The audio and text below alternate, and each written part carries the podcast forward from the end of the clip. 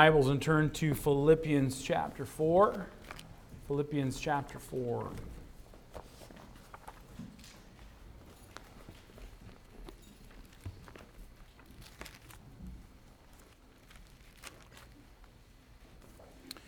And before we get to our text verses, let me just give you the reminder of these announcements. The sign-up sheet for the meals for the Ryan family. Uh, see that on the bulletin board, please, for this next week. I think there's one or two spots, at least there was last time I looked. Um, also, today is the last day for ladies to sign Christmas cards for the missionary wives, so please do that.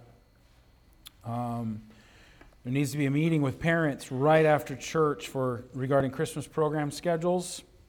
Let's do that in the fellowship hall. In the fellowship hall with Brother Caleb. Parents, please.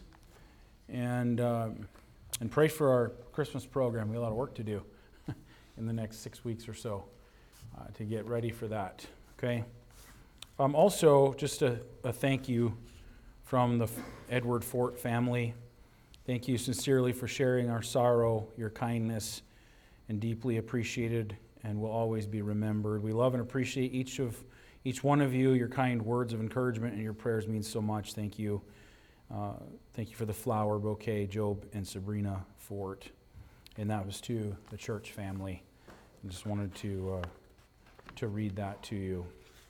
And also, Lord willing, I won't forget this. You can remind me if, if I'm not. But right, I want I want to give you a prayer request or two uh, after our live stream is done uh, regarding uh, Noah George. So um, right after I'm done preaching. Um, I want to share that with you, okay? So remind me, somebody, if I forget. All right? Okay, Philippians chapter four. And we've been in this series of messages regarding anxiety and finding calm in the middle of chaos or a chaotic world. And we've worked our way through from verse four, and Paul gives us a formula here for dealing with anxious thoughts, and the thrust of it all is verse six, where this statement, be careful or anxious for nothing, is a hard statement, and it means exactly what you read. Uh, the word careful doesn't mean, uh, don't. It, it means don't be full of anxiety and don't be full of worry. Don't be anxious over anything. And Paul gives the reasons why and how to deal with anxiety. But the truth is, is that many people live from day to day with worry and fear. Uh, people worry about their health, and they'll worry about their money, and they'll worry about their jobs, and they'll worry a lot about what other people think. That's a real trap uh, to be uh, concerned with or motivated to behave or, or live a certain way based on what somebody else thinks. Letting people have power over us uh, is is a it's a sad place to be, sad place to live. Worry and fear, they cause anxiety. Anxiety is a, a major issue, much greater than maybe we would imagine. Stress, torment, creates instability in the life, and that is not the will of God for his people. And Jesus, in talking to his disciples, made it very clear that he wanted them to experience his peace. And he said in John fourteen, peace I leave with you, my peace I give unto you. Not as the world giveth, give I unto you. Let not your heart be troubled, neither let it be afraid. It's very clear what the will of Jesus Christ was for his disciples, and it is his will for us as well. And it was stated earlier, living in worry, in a constant state of anxiety, uh, definitely can be and is uh, sin against the Lord. Disobedience to God. It's not trusting God at its very core, that God is capable, that he's big enough, that he's that he understands. And peace is something that the Lord wants to give. And Paul says in our text,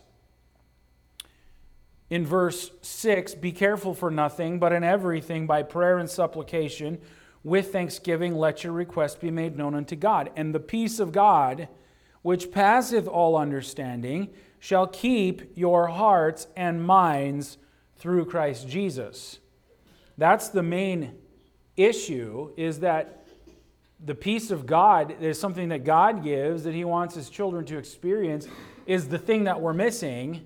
But the reason we're missing it is because of the anxiety and the anxiousness and the fear.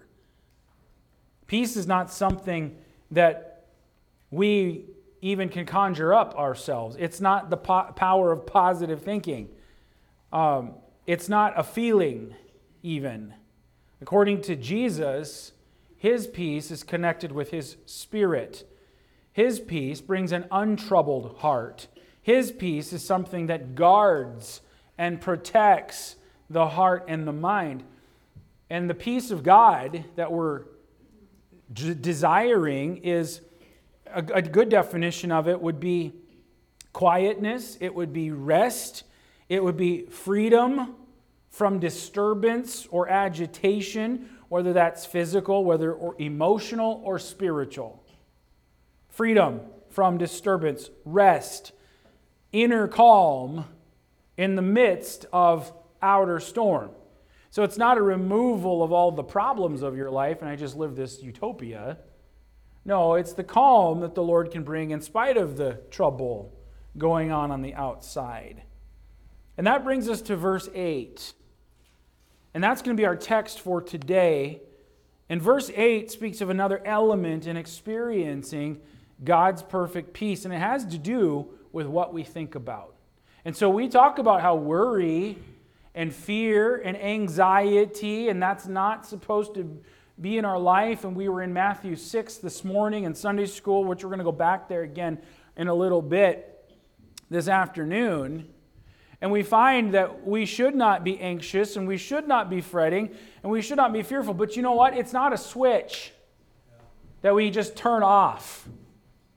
There's there's a there's a there's a formula. There's a, there's something that God gives you to not and not just turn off a switch, but to replace those anxious thoughts and those worry and fearful thoughts with something else that enables us to experience the peace of God. And so, we look at verse eight and we read this. Finally, brethren, whatsoever things are true, whatsoever things are honest, whatsoever things are just, whatsoever things are pure, whatsoever things are lovely, whatsoever things are of good report, if there be any virtue and if there be any praise, think on these things. You want to not start living in worry and fear? Fill your mind up with the right things first. That's where we're going to go this afternoon in our message. The title of the message is Think About What You Think About. Let's pray. Heavenly Father, I pray that you'd help us with your word here again. Lord, encourage us and challenge us with these truths. They are very helpful in the Christian life, and Lord, I pray that you'd use them today. In Jesus' name, amen. What I want to, the main point that I want to bring out, we really only have one in this message, and this the main point is this. And here's the main thought, the whole thesis of the message, is you can pick what you ponder. You can choose what you think about, is what that means. Yeah. Verse eight says, Paul is saying to these brethren, finally, here's the conclusion. I'm drawing a conclusion to this, this whole idea that we've been talking about. You want the peace of God? Uh, don't be anxious of, over anything. You need to rejoice in the Lord. You need to be, have a thankful heart. You need to let the Lord know what your concerns are, but you also need to fill your mind up with the right things. And so here's the conclusion, brethren. Whatever is true, and whatever is honest, and whatever is just, and whatever is pure, and whatever is lovely, those things that are of good report, if there be any virtue and if there be any praise, think on these things. The implication here is that we have a choice in what we think about. There are a lot of things in life that we have no control over. You didn't choose when you would be born. You didn't choose your birth date. You don't choose where you're born. You don't choose your parents. You don't choose your siblings.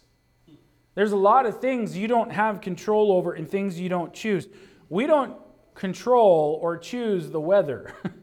We don't control how cold it's going to get this winter, and we definitely don't control how long winter's going to go in Alaska and how much snow is going to fall. We don't control any of that stuff. However, there are things that we can control, and we can direct the mental traffic that goes on in our brains.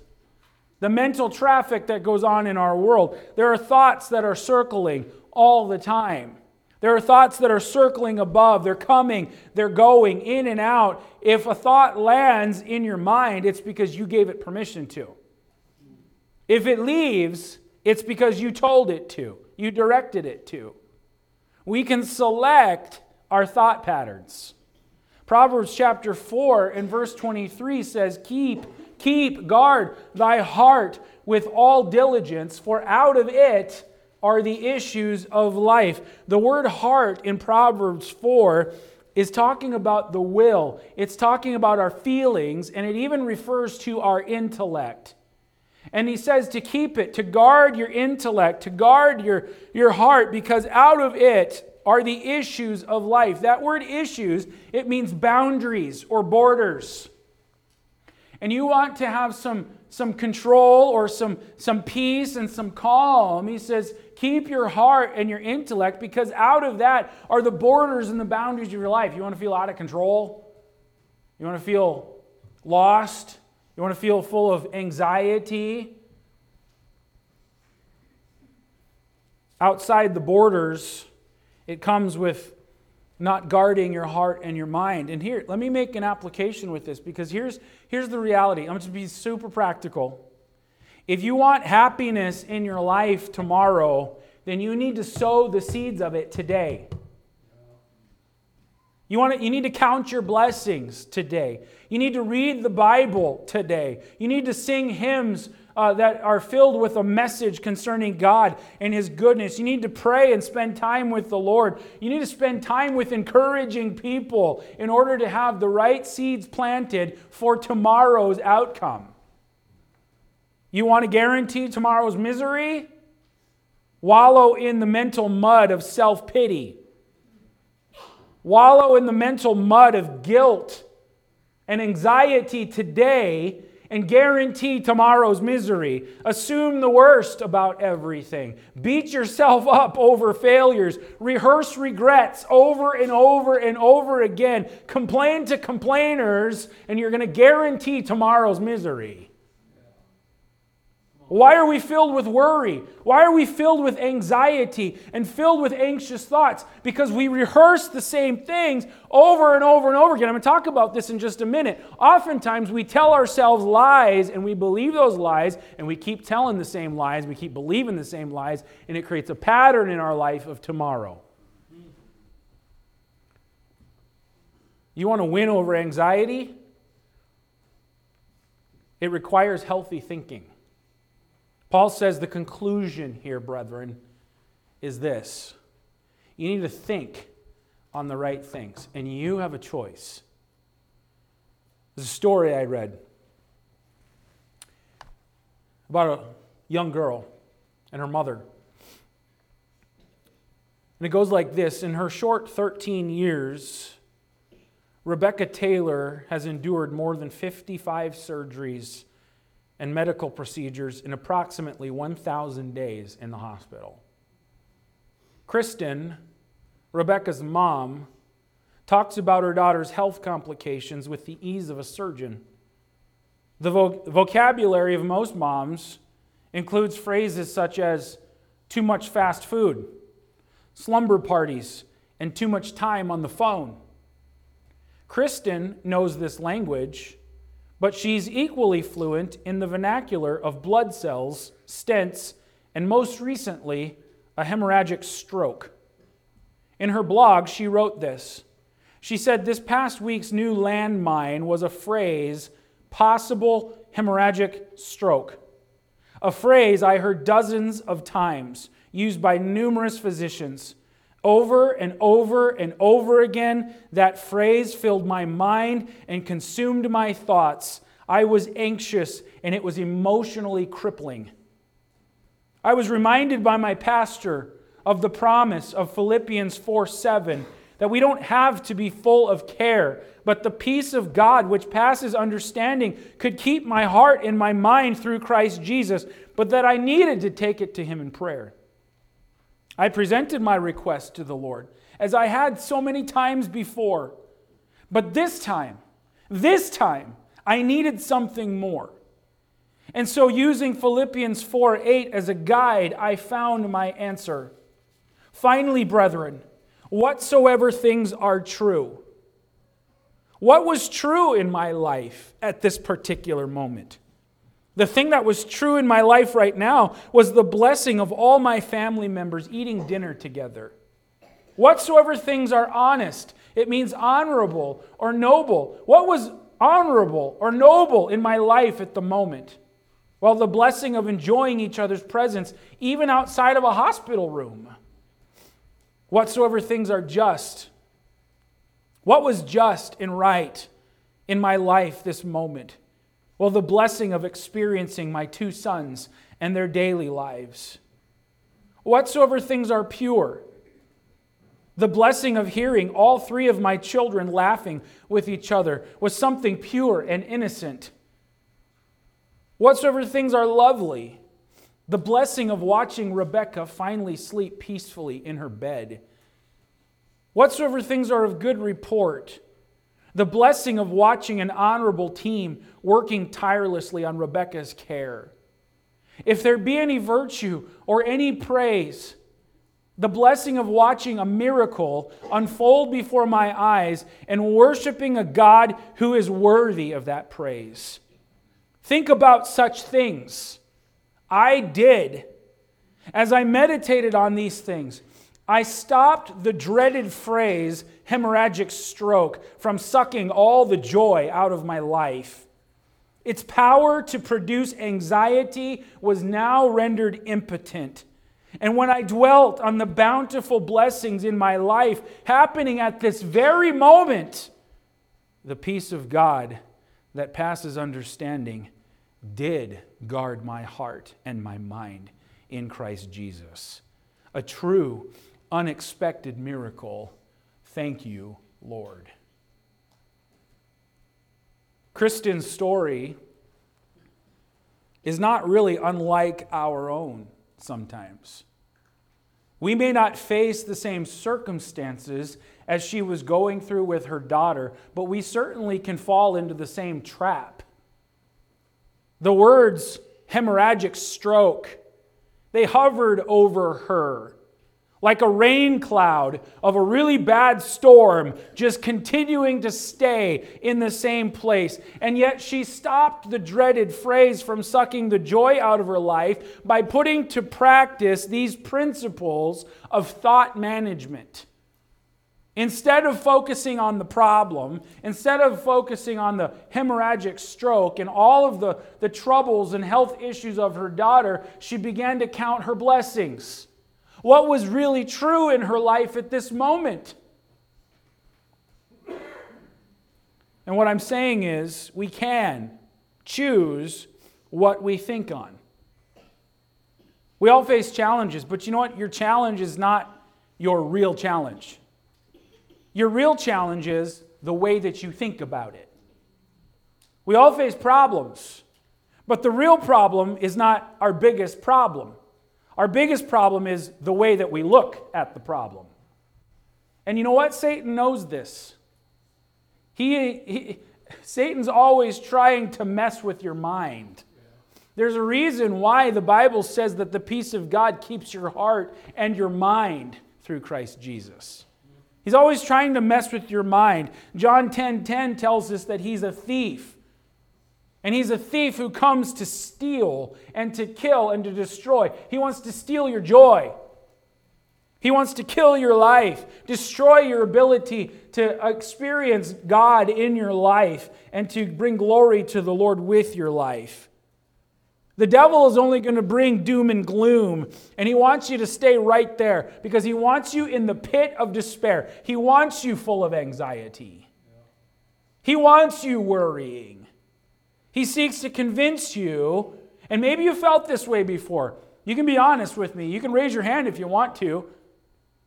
He seeks to convince you that it's hopeless and there's no possibility of light. There's no hope for the future. This whole thing is a big giant mess and there's no answer for it. And so what happens? Exaggerated, overstated, inflated, irrational thoughts begin to fill our mind, and that is the devil's playground. That's his specialty. When we are living in anxiety, what is it? What did we say it is? It's a world of what ifs, right? Well, what if this? And what if that? And it leads to this. And then what about that? And what about this?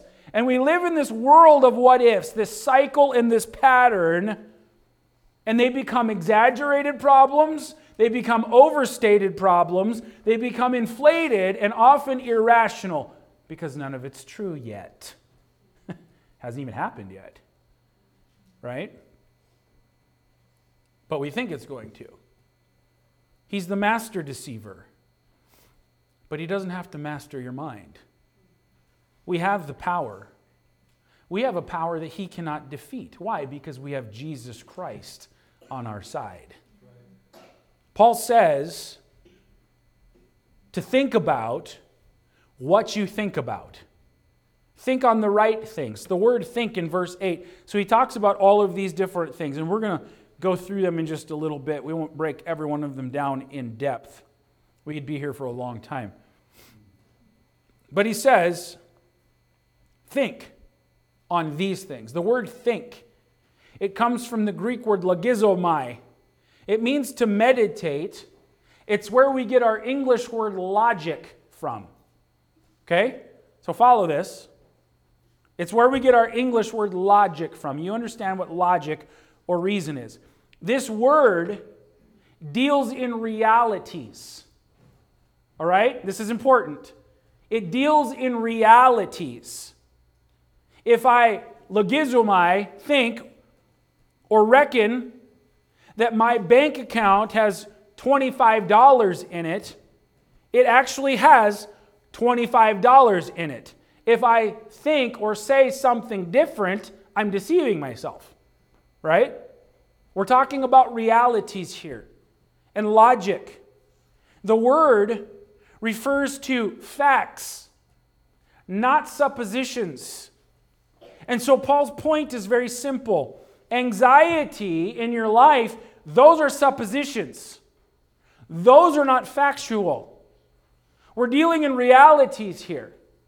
And so anxiety is best faced with clear-headed, logical, realistic thinking. Okay? I'm, I'm laying, you need to stay with me. Stay with me. Are you following this? Clear-headed, logical, realistic thinking.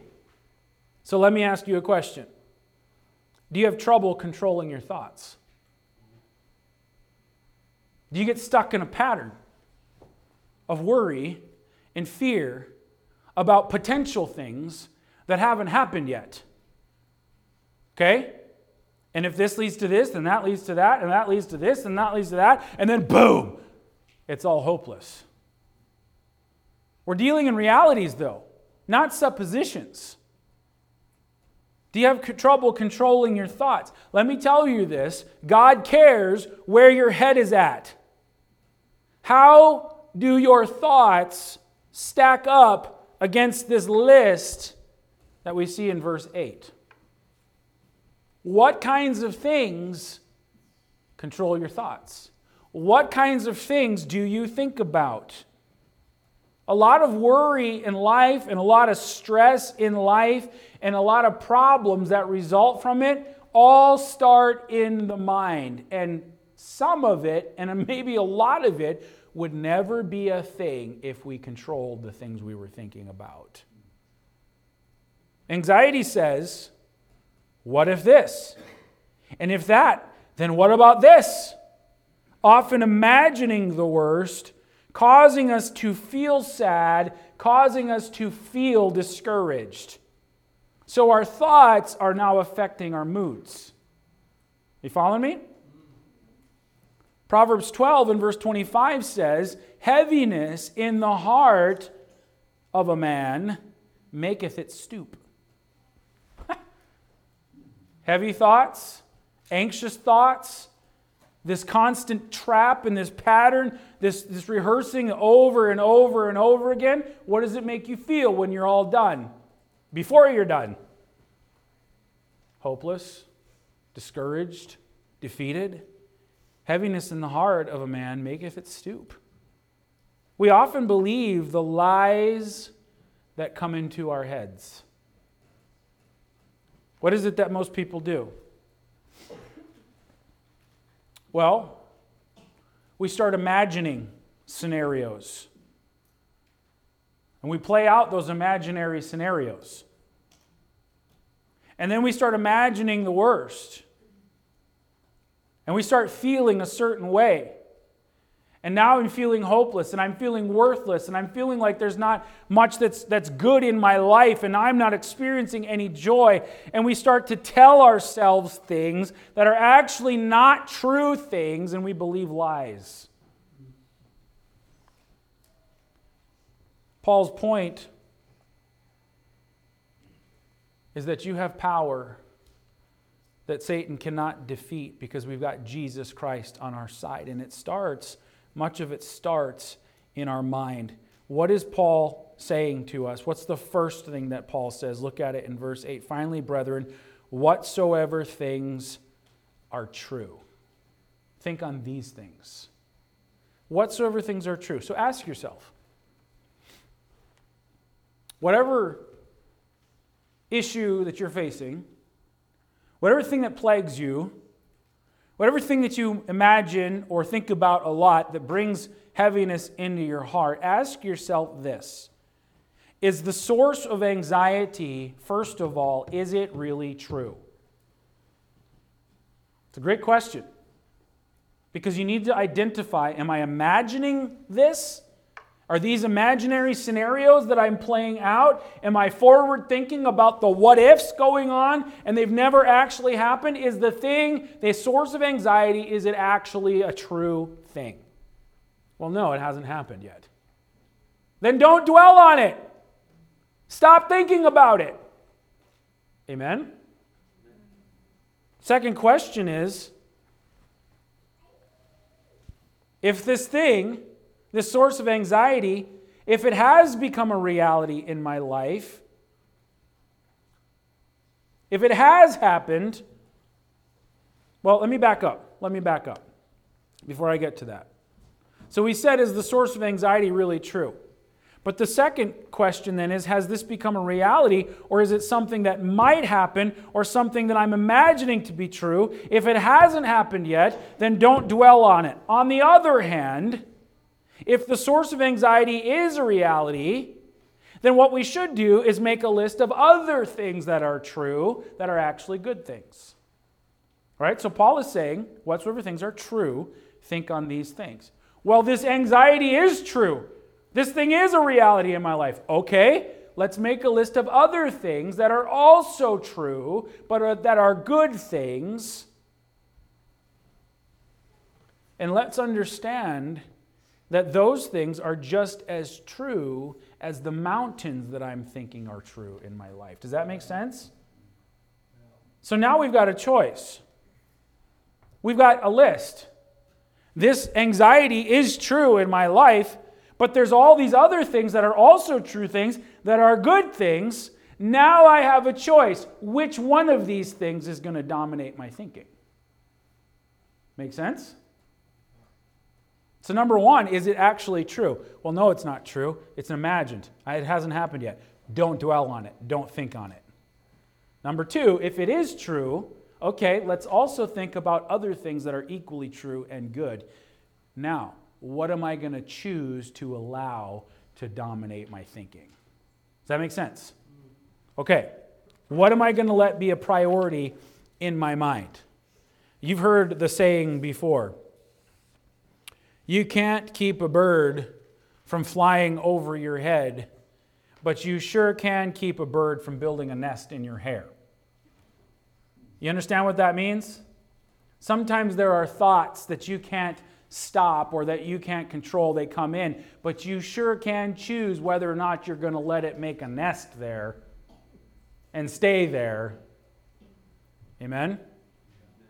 You do have the power to choose. Now, secondly, beyond that, it's not just denying negative thoughts. It's not just keeping negative thoughts out of our mind. It's also replacing them. Do you follow that? So I could say, oh, I'm not going to think about that. I'm not going to I'm not going to let that come into my mind. I'm not going to let it dominate. It's more than just denying negative thoughts. It's replacing them with the right ones. Paul says, here are the things that you need to meditate on. Whatsoever things are true. The word true, it means truth. What is truth, friend? For the saints of God, what is truth? The Word of God. Sanctify them through thy truth. Thy Word is truth. Here we go. Right now, here's the first thing that you need to put into your mind. God's Word. Think on things that are true. Whatsoever things are honest. The word means honorable, noble. Now, these are not always just spiritual things. There could be other things that aren't necessarily spiritual in their nature, but they're still honorable and noble things. Whatsoever things are just, it means equitable, it means fair. Whatsoever things are pure, it means clean, it means innocent. Whatsoever things are lovely, it means friendly towards. Whatsoever things are of good report, it means reputable or well spoken of. Think on things that are reputable and well spoken of. If there be any virtue, it means excellence. It means that which is praiseworthy. If there be any praise, it means that which is commendable. Those last two, the virtue and the praise, they sort of give a summary of what Paul has already said. And that is that we Christians are to put our minds on things that are of moral excellence and things that the heart can praise, replacing the negativity with that which can be praised. It really does matter what you let into your mind. So let me just give you a couple practical ways in which to deliberately dwell on that which is excellent. Because this isn't, we need to understand these are not just concepts. These are real life things. Let me tell you this, I was put into this situation this week. This last week, I was literally put into this situation where the Lord said to me, and the Spirit of God convicted me, hey, you need to start practicing what you preach. All this stuff that you're studying about, here it is right now. Let me, let me work this in your life too. And there was a situation in which I was thinking about certain things. I was imagining the worst to be true. I was believing lies as I start to conjure them up in my head with no evidence that they're actually true things. It started to affect my mood, and I'm getting crabby about this certain thing that I don't even know is actually true. I'm assuming it's true. And it's created this reality in my mind that it's a false reality. And I got convicted about it. Okay, wait a second. This is consuming your thoughts. Is this a good thing? This is a negative thing in your life. It's consuming your thoughts. It's causing you to start to be upset and angry and irritated about other things. It's causing you to respond wrong in all these other areas. Is this thing actually true? Well, I don't know if it is. Then you're imagining it to be true. Well, yeah, this is the conversation I'm having in my head. I guess so.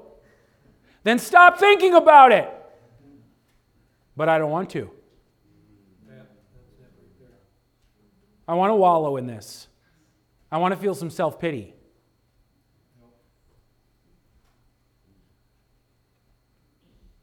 Is what you're thinking about true? Well, I don't really know. Then stop letting it control you. Well, is it honest? Is it lovely? Is it well spoken of? Is it virtuous? Is it praiseworthy? Well, no. none of those things are actually true about this, then you see your problem. That was the whole conversation I was having in my head. Then I had to admit it after that. That was hard to admit it. And then once I admitted it, then it was like, okay, what are you going to do to fix it? Well, we have to replace it. We have to replace those negative thoughts with something that is actually virtuous, full of excellence, and praiseworthy. And what I'm saying here is this. There are actual practical principles and realities here to draw from this that we can put to practice in our life. And I'm telling you, friends, when I started to do it, and when I started to get my mind straight with actual logical, reasonable thinking, and started filling my mind back up with God's Word, guess what? The anxiety went away. So did the crabbiness. My mood changed. And it was like, hey, you actually can control what you think about. Think on the right things. So what are some practical ways in which to deliberately dwell on that which is excellent? First of all, number one, there needs to be honest self-evaluation. This is what I was saying. I had to admit it. I had to have this conversation in my head. I had to admit that where I was wrong. There needs to be some honest self-evaluation. We've got to evaluate where we are allowing bad thoughts to contaminate our minds. And questions need to be asked of ourselves like this. Questions like this. What am I feeding into my mind right now? What is it that I'm feeding into my mind? What am I feeding into my mind regularly? Also, what are the circumstances in which I find myself with these negative thought patterns the most? A lot of times, there's something connected in life. There's something out here that is affecting the way that I think. And I have to ask myself, what are the circumstances that I find myself in when these negative thought patterns present themselves the most often? That might be an issue. It might be something we need to address because it's causing the negative thought patterns. Another question, am I diligent and intentional about feeding that which is good into my mind? Or am I constantly believing the lies that I keep telling myself? Some honest self-evaluation is necessary. Secondly, we also need to practice at training our minds. Not just honest self-evaluation, but we need to practice at training our minds. If the Christian is to, is to substitute bad thoughts with good thoughts, it involves disciplining my mind to think Christ-like thoughts after Him. Second Corinthians ten and verse five says, casting down imaginations and every high thing that exalteth itself against the knowledge of God, and bringing into captivity every thought to the obedience of Christ. Because here's what, here's why it's important, and here's what the truth is. We can't be worrying and full of anxiety and thinking Christ-like thoughts at the very same time. They don't coexist. They can't. They can't fill the same space. We can't be worrying and full of anxiety and be thinking Christ-like thoughts at the same time. Note this. And ask yourself the question, and maybe I'll answer the question, at least in, in part. How do we train our minds for Christ? So we have to have some honest self-evaluation, but we also need to train our minds to think the right way. How do we train our minds for Christ? First of all, we need to develop the right kind of habits. This is really critical and important and really practical. Develop the right kind of habits. How, what kind of habits are we talking about here? You know what? We should read our Bible devotionally, and we should do it daily. Many of us don't. But we should. We should meditate and memorize Scripture so that we can cleanse our mind. It's the washing of water by the Word that cleanses the mind. We need to train our minds. How do we do that? We need to be in God's Word regularly. We should read Christian books. We should listen to sermons or Christian podcasts. We should listen to things that are actually feeding the soul. We should listen to God-honoring music that has a strong message to it that's going to edify and build up the Christian life. Now, does that mean we should never read a secular book? Does that mean we should never listen to any other kind of music? No, it's not saying that those things shouldn't have any place in your life, but it does mean that we ought to be very careful to build the Christian mind and not tear it down. The mind has to be trained to think God's thoughts after Him. We've got to saturate our mind with that which is good. Now, go to Matthew chapter six.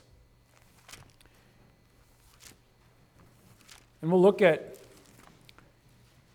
just briefly, these same verses that were covered in Sunday school. And we don't need to break them all down, so I'll cut this a bit short. But Jesus is teaching us something about how we ought to think instead of worrying or being anxious. Matthew chapter six again, and look at verse twenty-five. Therefore I say unto you, take no thought for your life, what ye shall eat or what ye shall drink, nor yet for your body what ye shall put on. Is not the life more than meat, and the body than raiment?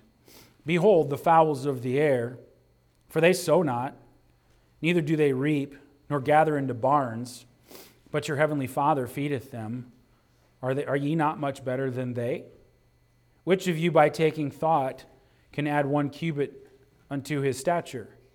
And why take ye thought for raiment? Consider the lilies of the field, how they grow. They toil not, neither do they spin. And yet I say unto you that even Solomon in all of his glory was not arrayed like one of these. So then you've come to the word wherefore. And when you see the word wherefore, you need to go back and find out what it's there for. Well, we just read what it's there for. So he says, if all of this is true, then this is also going to be true. So here's the conclusion. If God so clothed the grass of the field, which today is, and tomorrow is cast in the oven, shall He not much more clothe you, O ye of little faith? Therefore, take no thought, saying, what shall we eat, or what shall we drink, or with wherewithal shall we be clothed? For after all these things do the Gentiles seek. For your heavenly Father knoweth that ye have need of all these things. But seek ye first the kingdom of God and His righteousness, and all these things shall be added unto you. Take therefore no thought for the morrow, for the morrow shall take thought for the things of itself. Sufficient unto the day is the evil thereof. In verse twenty-five, Jesus tells us rather bluntly, take no thought. It's actually the same word as found in Philippians chapter four and verse six, that is translated as careful, which means anxious for nothing. So Jesus is using the same word. He says, don't be anxious, take no thought. Don't be full of care over anything. In other words, Jesus says, don't have anxiety over these things. And then he gives us two commands. The two commands are behold and consider. Look at verse twenty-six. He says, therefore, I say unto you, take no thought for your... That's verse twenty-five, verse twenty-six. Behold, the fowls of the air, for they sow not, neither do they reap, nor gather into barns, yet your heavenly Father feedeth them. Are ye not much better than they? The word behold means to look. Just take a look at this. He tells us to look at the birds of the air. And when we do, we notice how happy they seem to be. Have you ever seen a bird that was full of anxiety and grumpy and crabby and treating all the other birds nasty because of all the crab? Maybe. Like, we don't really know what's going on in their heads. And they're, maybe they're just fighting over food. It could be a, a couple. It, they could be married, so it's, who knows. But in reality, you don't see the birds frowning. You don't see the birds grumpy or cranky. They don't appear to be sleep deprived and lonely. Birds are whistling. Birds are singing. Birds are soaring. They're living their life. And you know what? They don't sow. They don't reap. They don't gather into barns. They don't drive tractors and combines and harvest wheat. But they don't look like they're not cared for, do they? Does God feed them? He does. And so then Jesus asks a question. Don't you think that you're of greater importance to God than they are? And then he says, consider. Look at verse twenty-eight. And why take ye thought for raiment? Consider the lilies of the field, how they grow. They toil not, neither do they spin. And yet I say unto you that even Solomon in all of his glory was not arrayed like one of these. Basically, by the same token, the lilies don't do anything. Even though their lifespan is really short, God dresses them up for the red carpet. Their appearance is spectacular. God displays them and makes them ready for the red carpet. And even Solomon, the richest king in history, wasn't arrayed like these. So for the sake of time, what's the point? The point is this. When we saturate our minds with the goodness of God, because God shows a lot of goodness with the birds of the air and the lilies of the field. God displays goodness to you and your life all the time. And when we saturate our mind with the goodness of God, we can easily disarm anxiety in the life. We take the power to produce anxiety away when we stockpile our mind with all thoughts of a good God. Well, that went over flat. It's awesome. It's powerful. God is so good to you. He's so good to me. And if I just start stockpiling my mind and filling my mind with the goodness of God, there's no more room for the things that are going to tear down my Christian life.